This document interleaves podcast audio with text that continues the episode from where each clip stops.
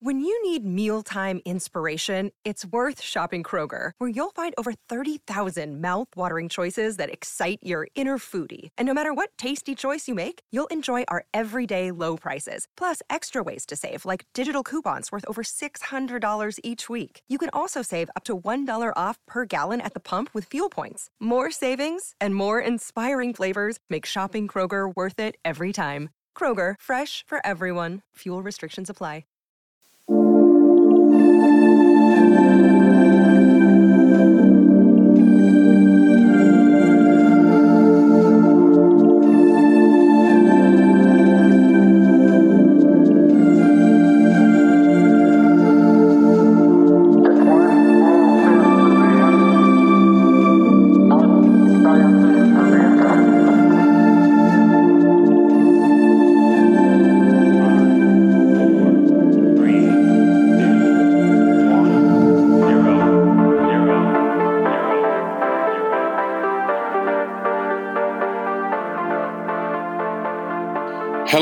Listeners, and welcome to Ohio Mysteries. We will get to our story in a moment, but first, I want to talk about our Patreon supporters.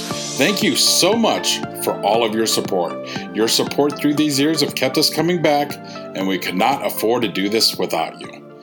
Thanks to each and every one of you. Also, if you would like to become a Patreon member, head on over to patreon.com slash Ohio Mysteries. That's P-A-T-R-E-O-N dot com slash Ohio Mysteries and consider becoming a supporter for as little as a dollar. Another great way to help us is to share our podcast with your friends and family. Leave a fantastic review, and that's all we ask. So let's throw another log on the fire, campers. Let's dig up a new Ohio mystery. I'm your co host, Steve Yoder, and with us, as always, is our storyteller and journalist, Paula Schleis, who spent 30 years telling these kinds of stories for the Akron Beacon Journal. Hi, everybody. Ohio is sprinkled with hamlets, 19th century crossroads that had promising beginnings. Maybe they hosted a train depot, or a post office, or perhaps a tavern and boarding house. But the economic winds blew in another direction and left them behind. Most of them are ghost towns now, their names preserved by a handful of old timers, local historians, and maybe a small roadside sign. One such hamlet in the Amish countryside of Holmes County is Saltillo, a once thriving stagecoach stop that dates to 1832. It's part of Mechanic Township at the intersection of County Road 68 and 407. At its peak, it was known for its general store, a public house with food and lodging, and the Saltillo Buggy Shop. Today, its two biggest attractions are a township cemetery with a possessed statue and a county road less traveled known as Panther's Hollow. Let's get started with that graveyard. Salem Cemetery used to be attached to the Salem Reformed Church, which was organized in 1843. The congregation disbanded after World War I and the church was torn down. But of course, the cemetery remains the final resting place of many church members. And among them are George and Mary Conrad. They are very easy to find. George Conrad was a wealthy farmer and stock raiser and a descendant of one of the county's earliest settlers.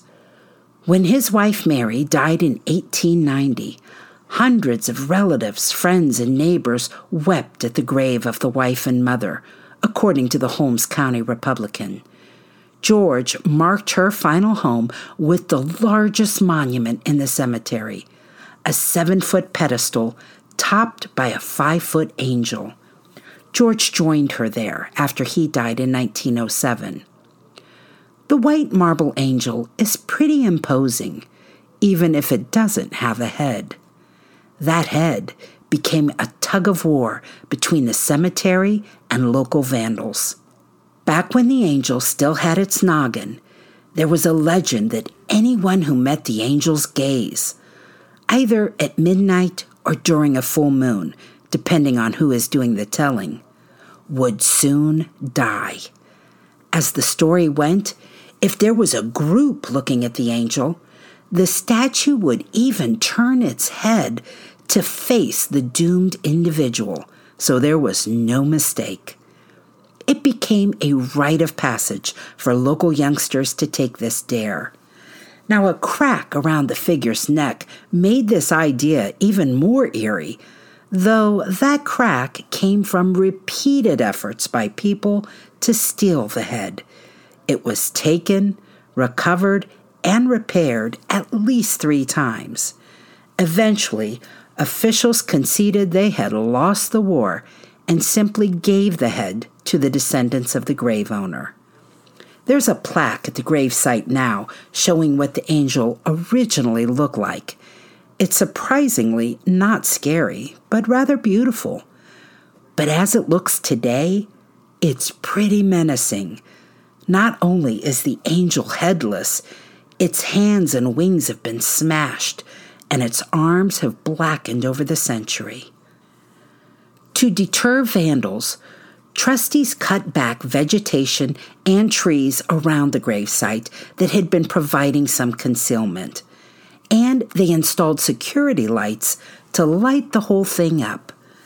Trustees say it helped, and the vandalism slowed down. Now, I don't know if these security measures are still in place, but if they are, well, I'm thinking having a ravaged and headless marble angel glowing in the dark would do little to soften its reputation. As a matter of fact, believers say the head isn't necessary at all.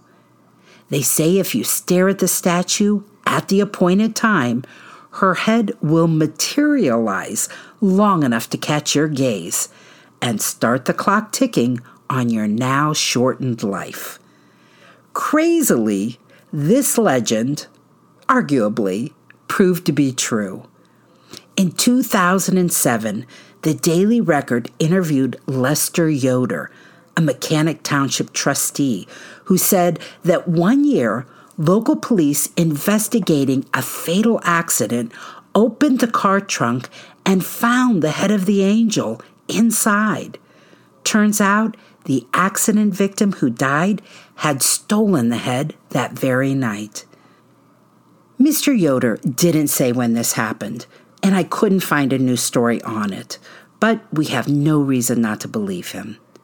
Trustee Yoder said he had lived his entire life in the area and acknowledged that he had been called on more than once to chase away people who wanted to see the cemetery's paranormal activity for themselves.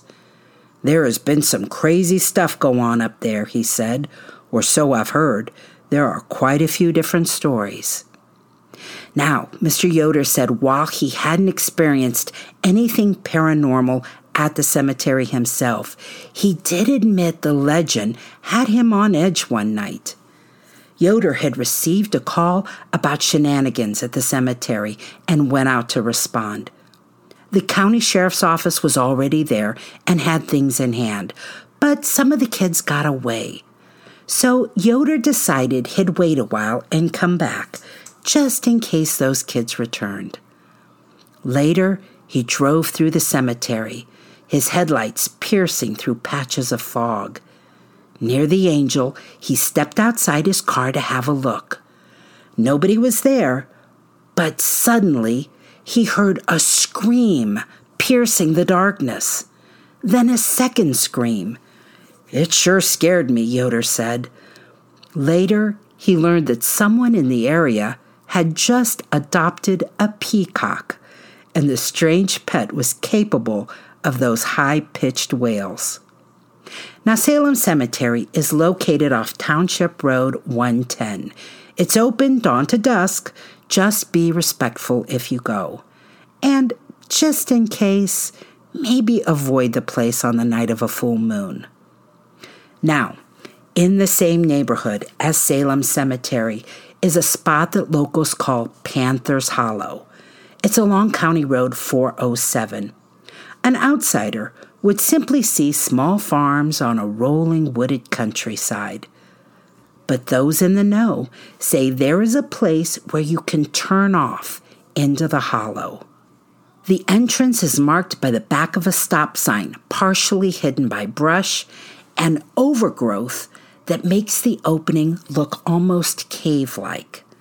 When you turn into it, you find yourself on a dirt and gravel township road that descends into a stretch that is made dark by a canopy of trees.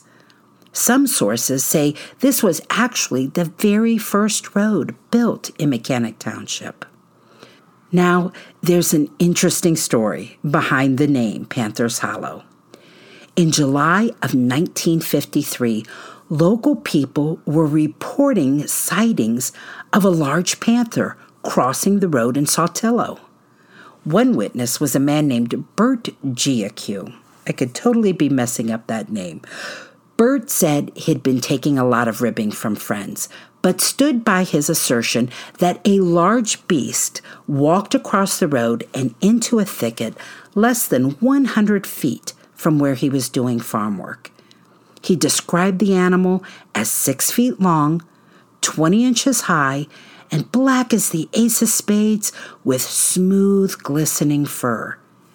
It disturbed him enough that he said he was now carrying a gun to work. Other locals backed him up, saying they saw the same thing prowling the area. They included Cora Miller, Mr. and Mrs. Mose Miller, and the Peter Erb family. It caused quite a sensation, and over the next several weeks, a lot of out of towners made their way to Holmes County hoping to catch a glimpse of it. Now, this very real story has become twisted over the years, growing into a tale of how a pair of panthers escaped a traveling circus and killed some local people. News reports at the time of the panther sighting specifically looked into that and said no circuses had been in the area. But really, the actual sighting needed no embellishment. It was fascinating enough. Now, in the decades that have followed, Panther's Hollow has been associated with everything from spiritual energy to a ghoulish history. One tale often told is that a woman once lived in a log cabin alongside the road here. Unfortunately, her reclusive ways had settlers believing she was a witch. They killed her, but not before she cursed the area. Another story ghost hunters repeat is that a Civil War soldier was hung from a tree there. It's not clear if he was the victim of murder or suicide but his body was reportedly cut down and buried beneath one of the large roadside boulders. People have reported seeing a ghostly figure swinging from a limb and presume it's him. Now, personally, I doubt the witch and the soldier stories have any basis in fact. But hey, that panther sighting may have been the real deal. I mean, these families lived in rural Ohio. They would know what bears and bobcats look like. I doubt so many would have failed to recognize wildlife that was familiar to the area. That's it for tonight, listeners. For photos, news clippings, and more on this and every episode, hop on over to our website, ohiomysteries.com. And like I said at the beginning of the podcast, share our podcast everywhere. We are currently trying to reach our goal of being the number one podcast on killerpodcasts.com, which we currently hold the second most listened podcast there. I know you can help us get there.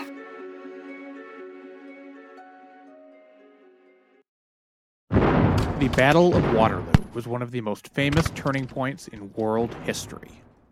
But what happened next? My name's David Montgomery, and I'm the host of The Siècle, a history podcast that tackles exactly that. Join me as I cover France's overlooked century in between Napoleon and World War I. The Siècle, spelled S I E C L E, is part of the Evergreen Podcast Network and can be found wherever you get podcasts.